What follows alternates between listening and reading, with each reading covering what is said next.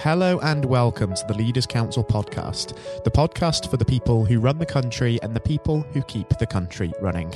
You join us on a rainy day in a rather deserted city of Westminster as once again we ensure that we have a variety of distinct perspectives on leadership. I'm Scott Challoner and I'm joined on the programme today by Doug Strycharczyk.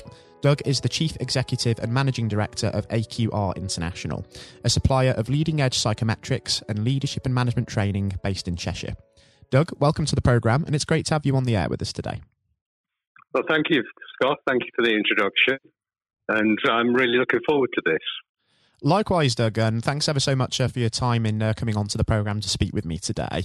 Um, so, the purpose of this podcast, first and foremost, is to gather together a variety of distinct leadership perspectives, um, as I mentioned there. And it's fair to say that leadership is something that's really being put to the test at the moment, isn't it? With the outbreak of COVID nineteen and business leaders having to feel their way through that and guide their firms through the uh, the crisis. Tell me, for somebody in your line of work, how has it actually been trying to navigate the last few weeks? Because I can imagine it has posed a considerable challenge. Well, it has, um, and it, is, it does represent a major challenge for leadership. Um, when you're in a leadership role, good leadership is expected to understand what direction you should be taking the business in, uh, what's how you should be guiding and leading the, the people in your organization. And for a while, there was a huge amount of uncertainty. We had something that happened about which we knew very, very little. And so for a short while, we were pretty much out of control. And it's probably fair to say we're not totally in control yet. So one of the challenges for somebody in a leadership role is to be able to say, okay, this has happened, but the, these, this is where the opportunity lies. Let's go there. You can't always, at this point in time, see where is. So it's a challenge for many leaders in many organizations, and we have a lot of people in senior leadership roles coming to us for support, help, and guidance. Fortunately, from our own perspective, because this is so central to our work, um, we have managed to sort of weather the storm really mm-hmm. well, and our business is doing quite nicely, thank you. Are you finding that leaders that are approaching you are coming under quite an awful lot of pressure? Because I think there's a lot of pressure on leaders to provide all of the answers all of the time, especially when there are a lot of employees who may be a little bit um, worried about the future. But amid all of the uncertainty, even business leaders aren't going to be able to project the future. Of course, they have to be proactive and they have to plan as to when some of them might return for those that have had to, of course, uh, cease operations for the time being. But the reality is that they don't necessarily know any more themselves, do they? And that can come with an awful amount of uh, pressure attached to it. Well, that, that's that's probably central to the situation. Uh, when you're in a leadership role, you're expected to have sufficient belief in your uh, that you can control your life and the circumstances to be able to do what you want to do. Well, right at the moment, there's just so much uncertainty. I mean, you know, we, we used to talk about the VUCA world, you know, volatility, uncertainty, complex, and ambiguous. But this is an extreme form of the VUCA world. Mm. So it is extremely difficult for people to be able to say, well, I think I can control enough of what's going on to be able to achieve something. A lot of people find are finding themselves in a position where they can't control enough of what's going on.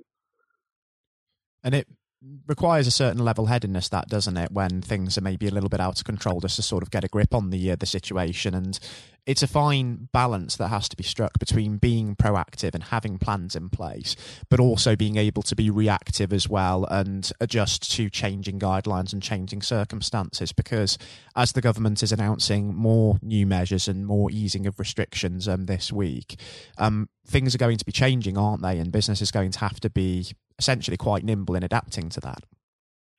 Well, you're now um, touching upon what is the central feature of our work. Uh, we, uh, I suppose, have expertise in a concept called mental toughness. It's not about being t- uh, tough in a macho sense of the word. It's about uh, our mental responses to events. Now, some of us have got the capability of responding well when things happen, even when bad things happen we can sometimes see the opportunity and we tend to be solution focused. Others um, react mentally in a different way. They tend to see the problem Um, they become obsessed with the problem, they don't get to the solution, and they don't feel in control. And it's interesting because uh, in the first phase of the lockdown, uh, like most organizations, everything just went quiet. Everybody rushed out to get the toilet rolls and the baked beans. And we thought, oh, the world's come to a shuddering halt. Then all of a sudden, about five, six, seven weeks ago, we started to get inquiries. And that, that trickle has turned into a flood. But we see three very distinct themes. One is from about from leaders about themselves, mm. about the challenges they face at dealing with this volume of uncertainty.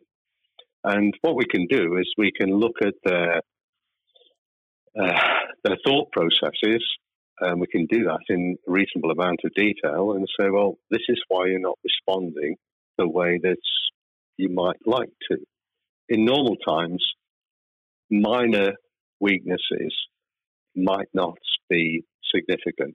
When you come under extreme pressure, some of those minor weaknesses, and we all have them, to, uh, can be quite significant. But the other two areas are all to do with, also to do with leadership. the, the second area is people coming to us and saying, I've now dispersed my staff. They're all working from home. But I can no longer see them. I don't know what state they're in. And I'm not sure they're functioning well. And of course, we we do know that uh, there is a big increase in mental health issues from people having to self isolate.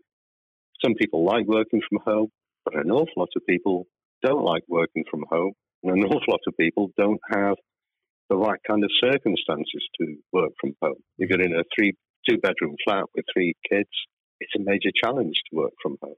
And then there are people who are in the front line who are also feeling the pressure. They and employers are saying, well, I'm sending my people out every day to deliver things, to do things out there. I'm exposing them to some sort of risk.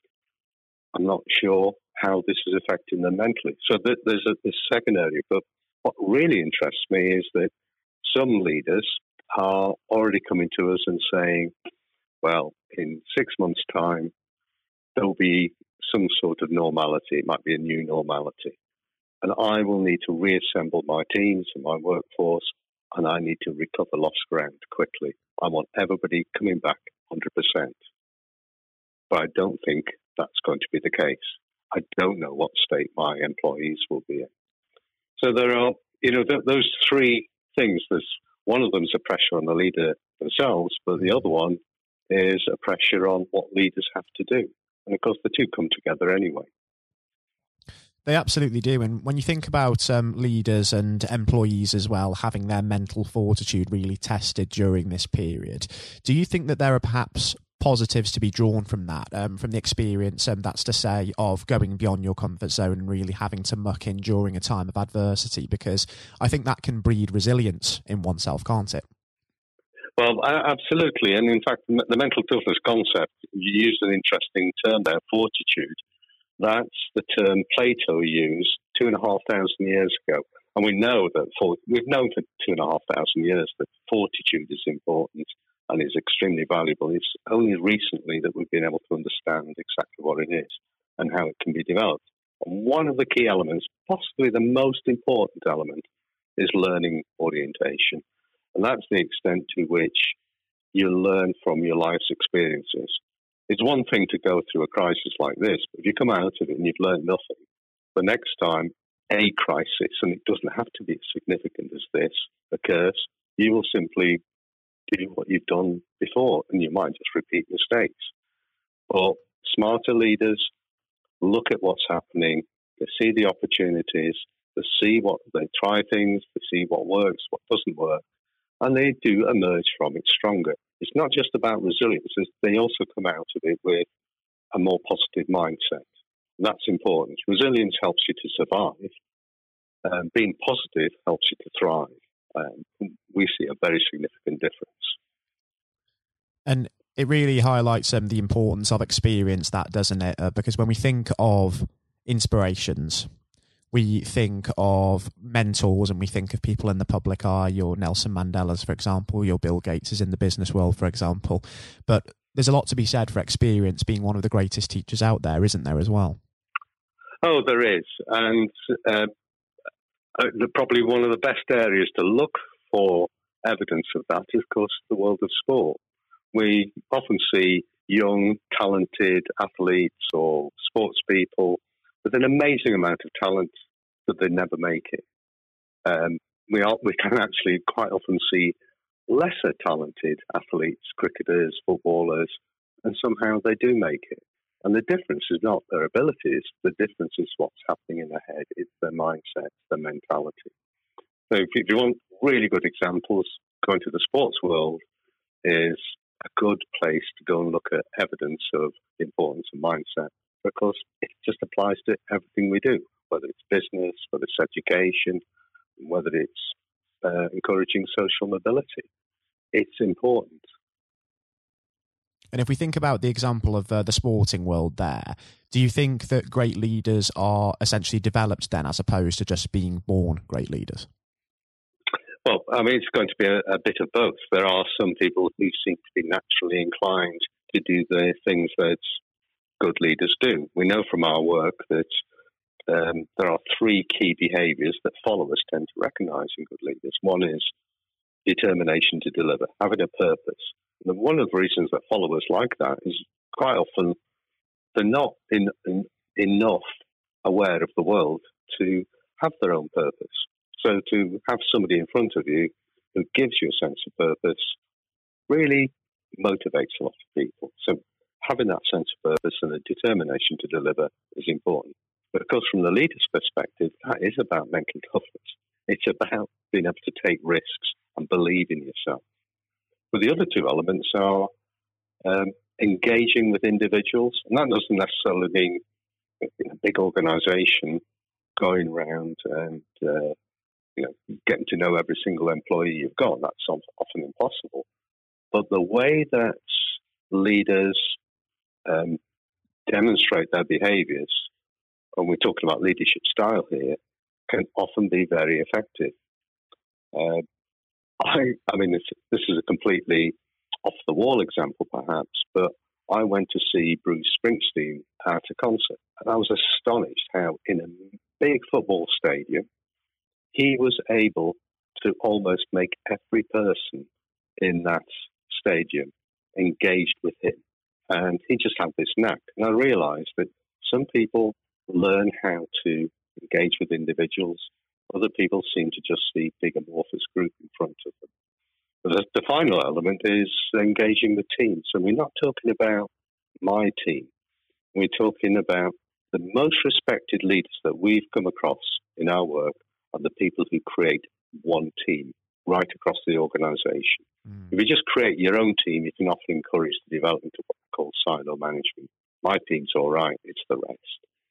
But if the leadership of an organization really promotes and develops teamwork across an organization, it is amazingly impactful on the motivation of staff, but also on the efficiency and effectiveness of the organization.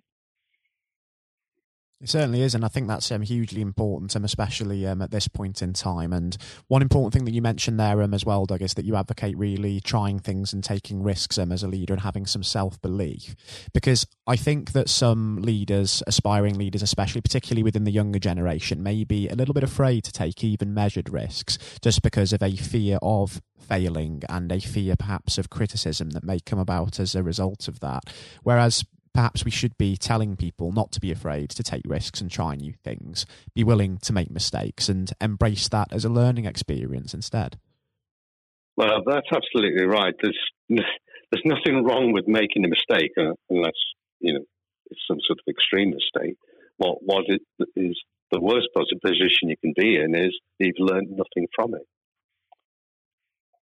Exactly, it's always about the the learning experience uh, because making mistakes isn't something that we want to be doing all of the time as um, a necessary learning curve. But when they do happen and when setbacks do occur, it's about taking the positives from that situation and learning. Because there's a there's a phrase out there, isn't there? It's win or learn instead of win or lose as such. Absolutely, and you know you just have to look at somebody like James Dyson, and when you read uh, how often he tested his vacuum cleaner and uh, until he got it right, I think he speaks about 10,000 failures. And, but ultimately, he got it right. Um, a lot of people would have given up. And that's a, an example of the kind of mentally tough mindset that you know I was referring to earlier. If you've got a mindset that enables you to take risks, to plow on, to have goals, to make the effort, and to learn from all of that, you're going to get somewhere. That's absolutely right. And um, Doug, if you had to select yourself um, who you thought was probably the greatest leader, living or dead, um, who would you actually put in that role and why? Right, that's a really tough question. Um, I imagine there'd be quite a few contenders for this one for certain. there are quite a few contenders. I mean, Mandela stands out. Uh, and there's a danger here that uh, I might offend a number of people, but certainly Margaret Thatcher stands out. Um, but I'm going to give the game away. I'm a Manchester United supporter. I think one of the outstanding leaders or examples of leadership has got to be Alex Ferguson. Mm. He knew what he was doing and he was able to apply leadership for such a long time. Not just his time at Manchester United, but his time beforehand. What, what he was able to achieve with just about anybody who came his way is quite remarkable. I think that's absolutely right. Um, people do, um, especially in a sporting context, uh, forget about his achievements at Aberdeen beforehand, for example, and that's a massive, um, massive um, yeah. example of taking anybody really and really getting the uh, the best out of them. And I think he also um, had a good element of man management about him as well, didn't he? He knew when somebody needed maybe a little bit of a kick up the backside to motivate them, but maybe others needed an arm around them as well. Well, that's absolutely right. He was, you know, this is about being able to understand your leadership style and adjust it for the situation. Um, the number of ex-players who will talk about him, but will describe it in entirely different ways. Some will talk about the hairdryer, some will talk about the father figure. And you think, is this the same person they're talking about? It was. And he just knew how, and this is what I meant about engaging with individuals. He, he knew what made each person tick, or he knew that people were different. Uh, the problem with uh, a lot of management practice is we tend to treat staff as they're all the same, but they're not. They're as individual as you, you and I. And the more we understand that and recognize that and do something about it, the better response we get as leaders. I think there's certainly a lot to be uh, said for that. And um, although we are short on time um, on today's um, episode, uh, Doug, uh, before I do um, let you go, what I would like to understand um, in terms of the future of leadership is what you imagine the next 12 months will hold for yourself and for AQR International as a company, but also not just in navigating the COVID 19 situation, but your ambitions for beyond the pandemic going forward as well.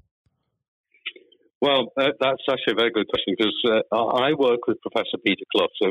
Although I'm a practitioner and I work with eh, you know in real life cases, we all always make sure that what we're doing has got a sound academic uh, backing. Um, what we are beginning to see, but we need to do a little bit more work to evidence this, is this notion of mental toughness is important. What we're beginning to see is that people who are men, more mentally tough before the pandemic seem to be surviving, and a lot seem to be even thriving. They're beginning to get a grip, and they appear to be even enhancing their mental toughness. Those who are mentally sensitive, we see are possibly becoming more mentally sensitive. So one of the thoughts is that we're almost going to come out with kind of two groups of people: the people who are ready to get on with it, and the people who have been kind of battered into submission.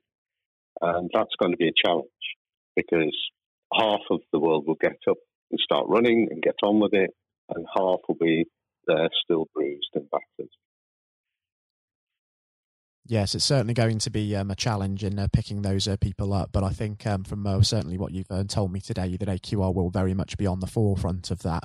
Um, and I also think um, once we do start to see the fog lifting on this current situation and we see how um, the working environment is changing, we could perhaps revisit this and have you back on the program to just see what state we're in as a country and as a workforce, and we can also catch up on how AQR is doing as well, Doug. But for now, um, I, yes, I'd love to, and by then we will have some um, some data and some evidence so Of that we'll be able to share.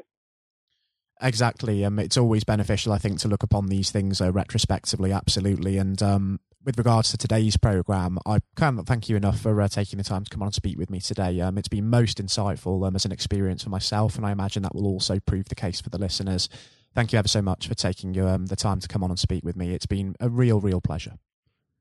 Thank you very much, Scott. I've really, really enjoyed it. Likewise, Doug. Um, do take care and do uh, stay safe as well with everything still going on at the moment. That was Doug Strycharczyk, the Chief Executive and Managing Director of AQR International. Coming up next on the programme today, I'll be handing over to Jonathan White for his exclusive interview with former England Test cricket captain Sir Andrew Strauss.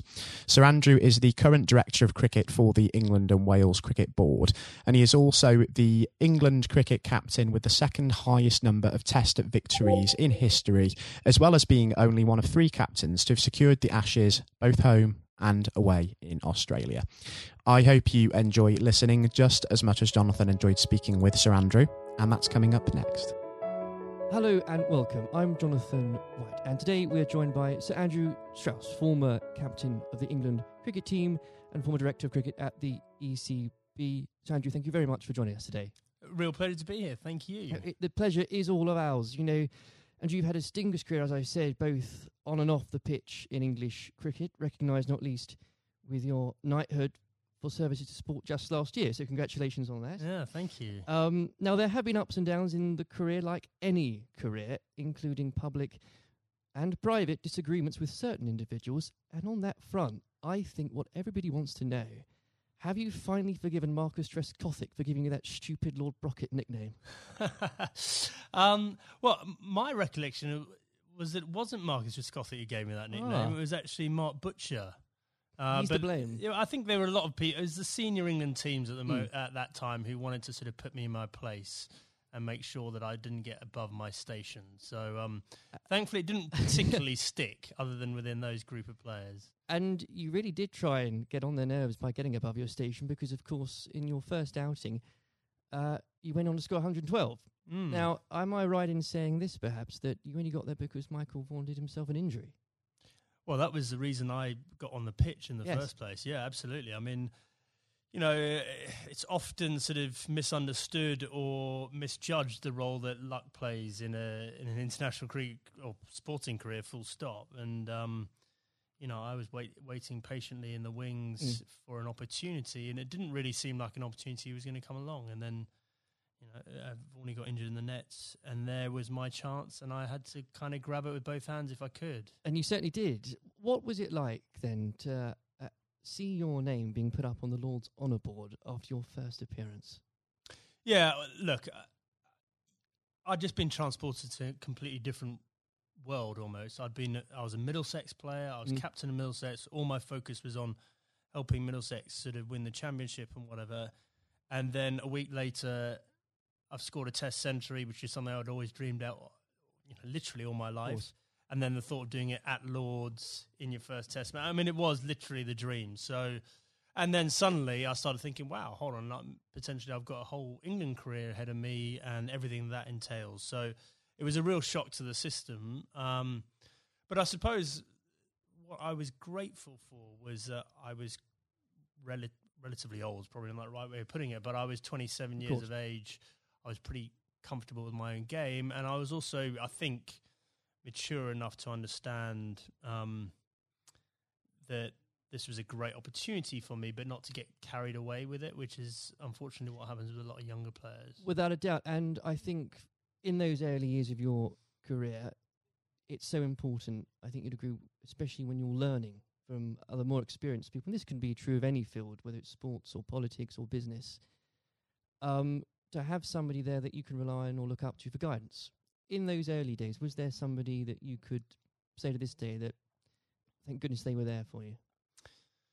Uh, well, I think in preparing me for international cricket, Justin Langer was a massive um, source of advice for me. So he was captain of Middlesex bef- you know, a couple of years beforehand and really helped m- me understand what I needed to do to get there. Um, but then I think on the day to day basis, my wife Ruth played a, huge mm. role. You know, and just in terms of because I, I, think there is that real danger that you get carried away with it, and you think yes. international sport in that goldfish bowl that you know you're more important than you you were previously, or that that whole world is the real world, and uh, and obviously all we know is that the real world nothing's changed other than mm-hmm. other people's perception of you, and you need that grounding.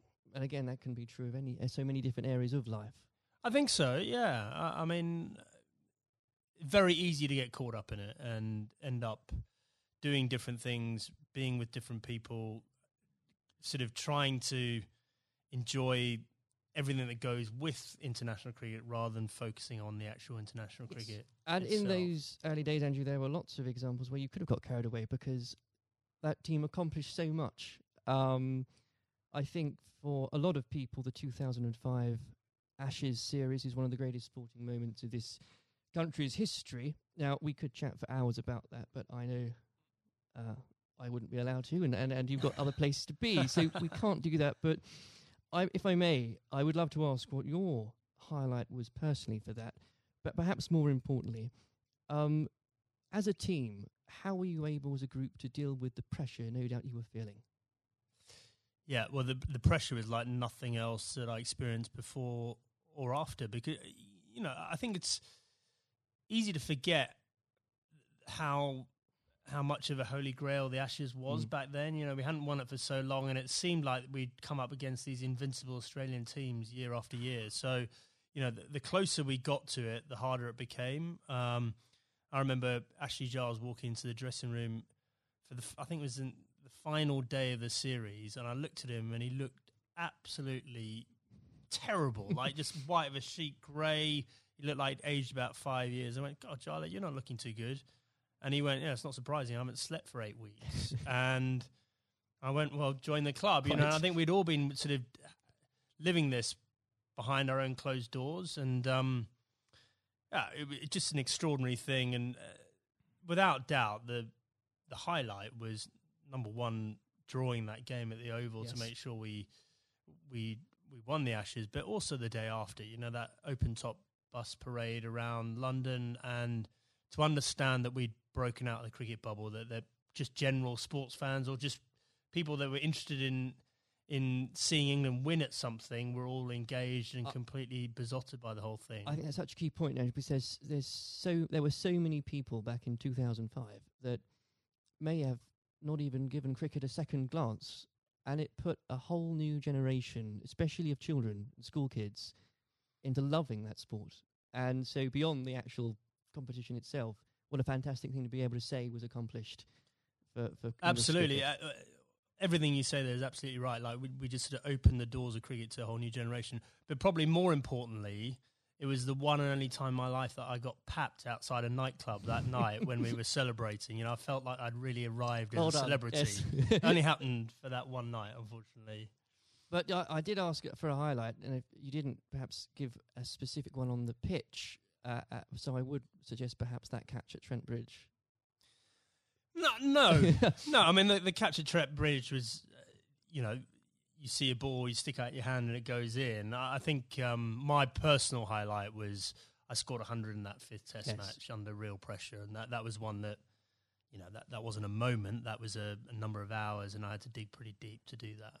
Now, obviously, not that long later, uh, and you were lucky enough and the privilege, I'm sure, no doubt, to serve as captain. And whether you like it or not, you become the focal point of criticism.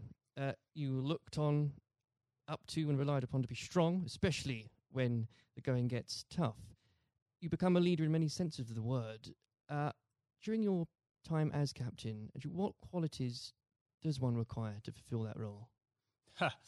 um, well, a fair amount of resilience for starters. Mm. You know, you're absolutely right. You, you know, I, I, remember when I, I got the role, it, it, did feel like biggest sort of poison chalice of all time, and the you know yes. sort of a litany of England captains had sort of been churned up by the job prior to me taking over. So th- there was that sort of realization this is going to be a tough thing to do, um, and you're going to have to dig pretty deep.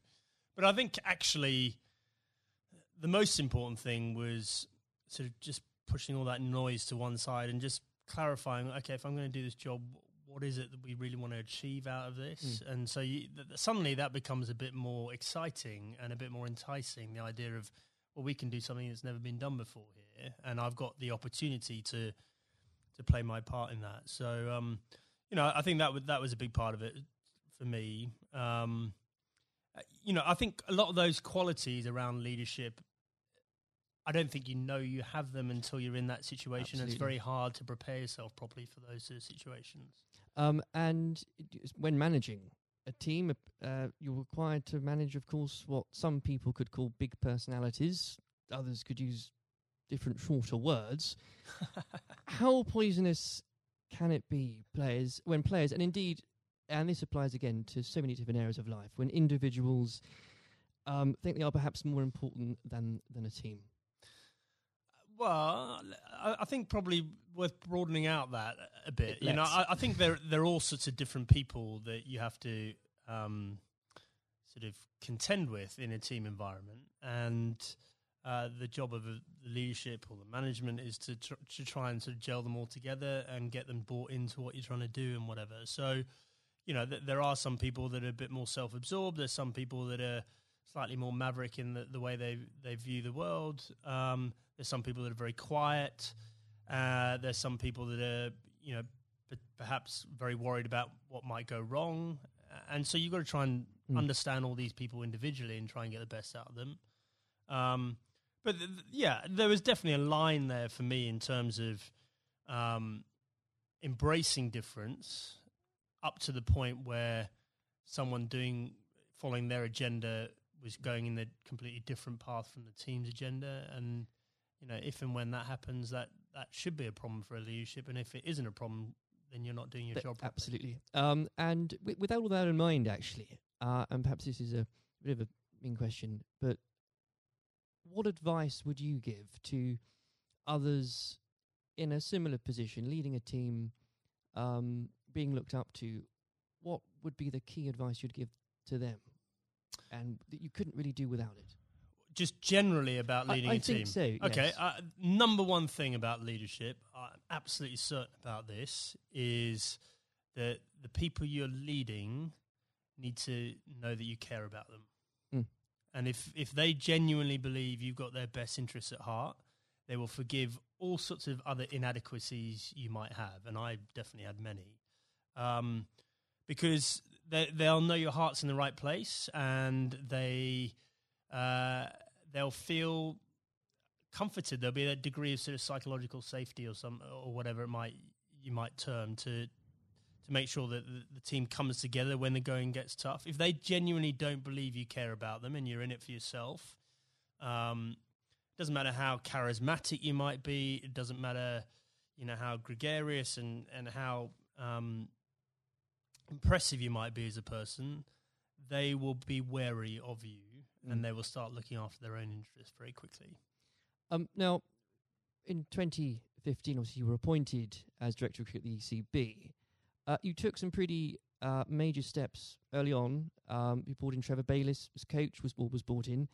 Um, you put a much greater emphasis on limited overs cricket. Now, in the abstract, what had you identified that needed to be changed um, for English cricket, and were there qualities that you had developed, you'd found out you had as England captain, that you were able to bring over to the job? Um, okay, so the first thing was we had this unbelievable opportunity of the World Cup on home soil in yes. 2019. Uh, I was, firstly, I was sick and tired of watching us make the same mistakes in World Cups, and this includes my time as captain. We just kept on sleepwalking our way into it and pretending everything would be on the all right mm. on the night, and it never was. Um, and so I definitely made it our priority to win that 2019 World Cup. I thought that was more important than anything else that was going to be taking place in my tenure. Um, and I knew in order to do that, we had to completely shift our perception of white ball cricket. Quite a radical shift from what we, what we were coming from. Yeah, but mm. the rest of the game had moved on, and yeah. the rest of the game had understood that white ball cricket was playing an increasingly important role in, in both financially, but also in in terms of players' focus and interest. Yes. Um, and we had to move. In fact, we didn't have to move at times. We need to get ahead of the time. So, you know, we had to completely shift out both our philosophy, but also the way we played in order to do that. Um, and I was very lucky uh, having both Trevor Bayliss and Eoin Morgan, who were prepared to sort of role model that and lead that through. Um, and the second part of your question around what have the England captaincy sort of done to prepare me for the role?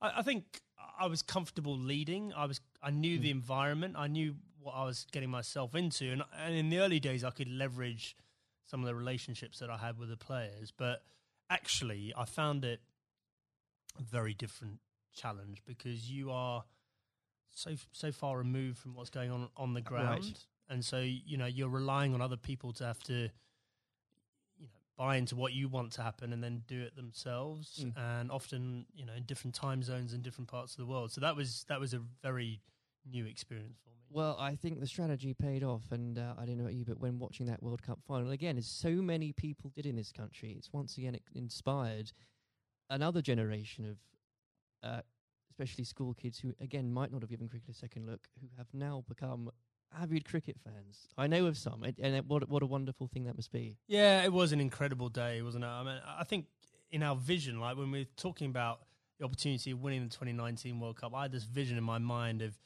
Lords on a sunny day and a close finish and the incredible kind of you know emotion that went with it. Mm. No one could have dreamt no. Uh, how it played out. I've never seen anything. I've never seen a game of cricket like that in my whole life, and for it to be the World Cup final was quite extraordinary. I know some fantastically avid cricket fans who were googling there and then what exactly the rules became because I yeah well so was, was I actually yeah absolutely um now in your in your wife's memory you established the Ruth Strauss Foundation last year uh, in doing so whether you'd admit it or not yourself and the foundation has become an inspiration to thousands, husbands and wives, mothers and fathers, sons and daughters. Please do take some time, if you wouldn't mind, and you to explain to the listeners the work the foundation does and, and what it's been like to lead a project like that. Yeah, thanks. Um, well, look, I mean, we obviously had a very tough journey as a family. First of all, Ruth being diagnosed. Ruth was someone that was always well. You never think she was going to be someone that was sort of laid down by cancer. And for us to find out that she had lung cancer was mm. extraordinary. She'd never smoked a, a, cigarette in her life.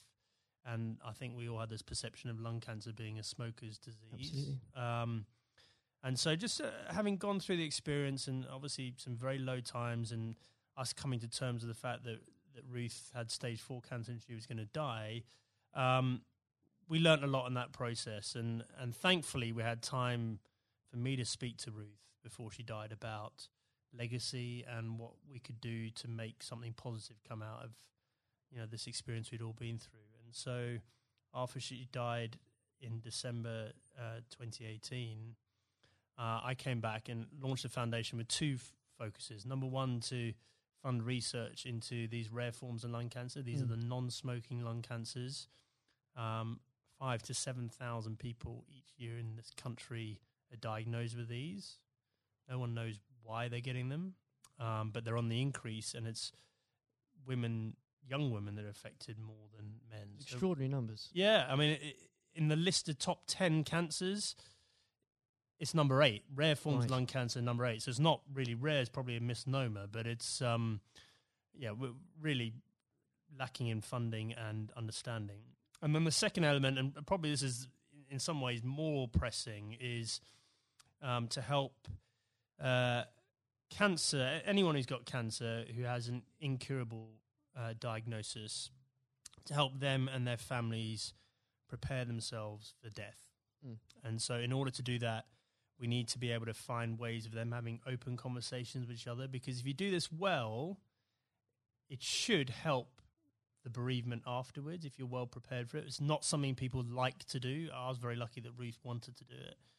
Um, but also, we have to have that debate about about the taboo of death, and yes. you know, effectively how uncomfortable we are talking about it, and certainly how bad we are preparing for it. If you if you think for a moment about antenatal classes before you have your mm. baby, like how we're preparing you for the how your life's going to change, and we do nothing around death, even though we're all going to experience it in one shape, way, shape, or form, and um, you know, we, I think as a society we need to be better than that. We, we've come a long way in so many different areas, and especially around mental health. And we can do better about death. There's no doubt about it. Well, I think the, the foundation is leading the way in breaking taboos on that front because they need to be broken. Um, uh, I know they've got the foundation is going out some events later this year. So if you could tell us about some of those, that would be. Yeah. So the, I mean, we've got a couple of big ones coming up. So uh, the Westminster Mile, which is a, a, very inclusive. If you're thinking about think about a marathon, but just think about just doing a mile of a marathon rather than 26. Sounds ideal. So we've got grandparents, we've got little kids, we've got people pushing prams, so that we're going to get as many people as possible to play their part in that and raise some funds. Um, we've got the Red for Ruth Day at Lords again, so that was an incredible day for us last year. You could, you, whether you were there or not, especially if you were there. I mean to say, but whether it was the photos in the papers the next day, what an extra! I think it was the fifteenth of April, wasn't it? What an extraordinary day, and what an overwhelming day that must have been for you. Yeah, absolutely. Well, I mean, you know, an Ashes Test match is a big day anyway, Yes. and then f- for us to have that extra element of the the Red for Ruth Day and to see the the wave of support, you know, it's probably it was just I myself and the boys were incredibly profoundly affected by that uh, in a good way. You know, we felt so much uh, love and support there. And then the foundation is directly benefited hugely by the, the funds raised. And um, we want to take it up a gear this year and, and make it more of a community thing, not just the, the day at Lords. Um, I even saw some of the stuffiest members of the MCC, Andrew, wearing red. Uh, wearing red. So it, what, what an extraordinary thing. yeah, well, a lot of them wear red trousers anyway, that's I think. But um, no, it, absolutely, you know, they, they were right behind us. And, um, you know, we, we really want that to be something that's embedded in in the English summer, uh, just like the McGrath Foundation Days Yes. in, in Sydney in Australia. Well, it's been a complete inspiration, um, and uh, I very much hope we can talk about that perhaps late in a few months as well. Absolutely. Um, before we go, as I'm conscious of the time, we uh, it's also an exciting year for domestic cricket, um, not least uh, because of the introduction of the hundred, not without its critics. I should, Andrew, I know you're uh, a big proponent of it. Um, the blast has clearly shown um, that the short form of the game has brought cricket to a new and growing audience, exciting games. Uh, what do you say to those that ask, why do we need the hundred as well? Uh, well, so the hundred is the most important uh, step forward in domestic cricket in this country ever, and the reason for that is that increasingly, well, there's two things. First of all, we need to break out of the cricket bubble. So the blast followers tend to be the same people that follow other cricket, Right. and therefore, you know, that's a small audience and potentially a, a declining one over time. Even though the blast sales are increasing, uh, we need to break out of that and try and get g- more general sports fans into cricket. Um, but more importantly, um, just the the way the tournament's set up, and it's one day, one game a day over a six week period. Broadcasters will pay money for that, and therefore, what we're trying to do is re- reduce our reliance on international cricket paying all the bills. If you think about Test cricket and some of the issues around the world, we just can't rely on that money coming in Mm. to fund the game. So we need to find another way of doing that. Um, I- I just think it's going to be an incredible success. I'm so excited about it. I know there are people that are worried about it, but in two or three years' time, um, you know, we're going to have our own uh, short form tournament that will rival the Big Bash, and we'll be moving towards the IPL. And those are yeah, those are two enormous events out there, and we can have our own version of that ourselves. I can feel your enthusiasm for it. As a as an Essex fan, I, I'm still stumped as to. I think I'm going to have to choose between either supporting a team based at the Oval or a team based at Lords. And I, I, I'll, I'll get over that, but I'll I'll yeah, have to do well, it. surely it's got to be the Lord's one, right? Uh, sh- sh- of course. Yeah. um, Sanjay, it's been an absolute pleasure discussing that and everything else with you today. Thank you very much. Cheers. This has been the Leaders Council podcast. Thank you for celebrating excellence in leadership with us. I've been your host, Scott Challoner. Until next time, goodbye. Thank you for listening to our podcast. The views expressed within the podcast do not reflect the views of the Leaders Council of Great Britain and Northern Ireland, its parent company or subsidiaries, members of staff, or other guests of any other person therein associated.